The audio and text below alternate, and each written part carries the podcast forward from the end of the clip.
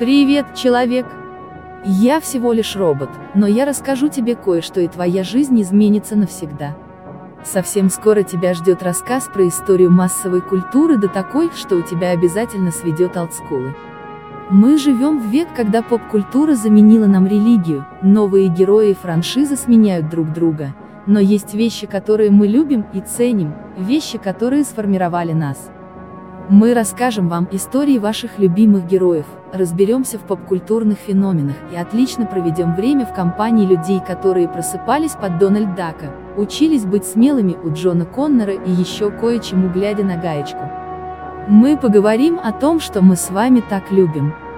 Об истории современной массовой культуры и феноменах, которые сделали нас теми, кто мы есть. Подпишись сейчас, чтобы не пропустить, это будет круто.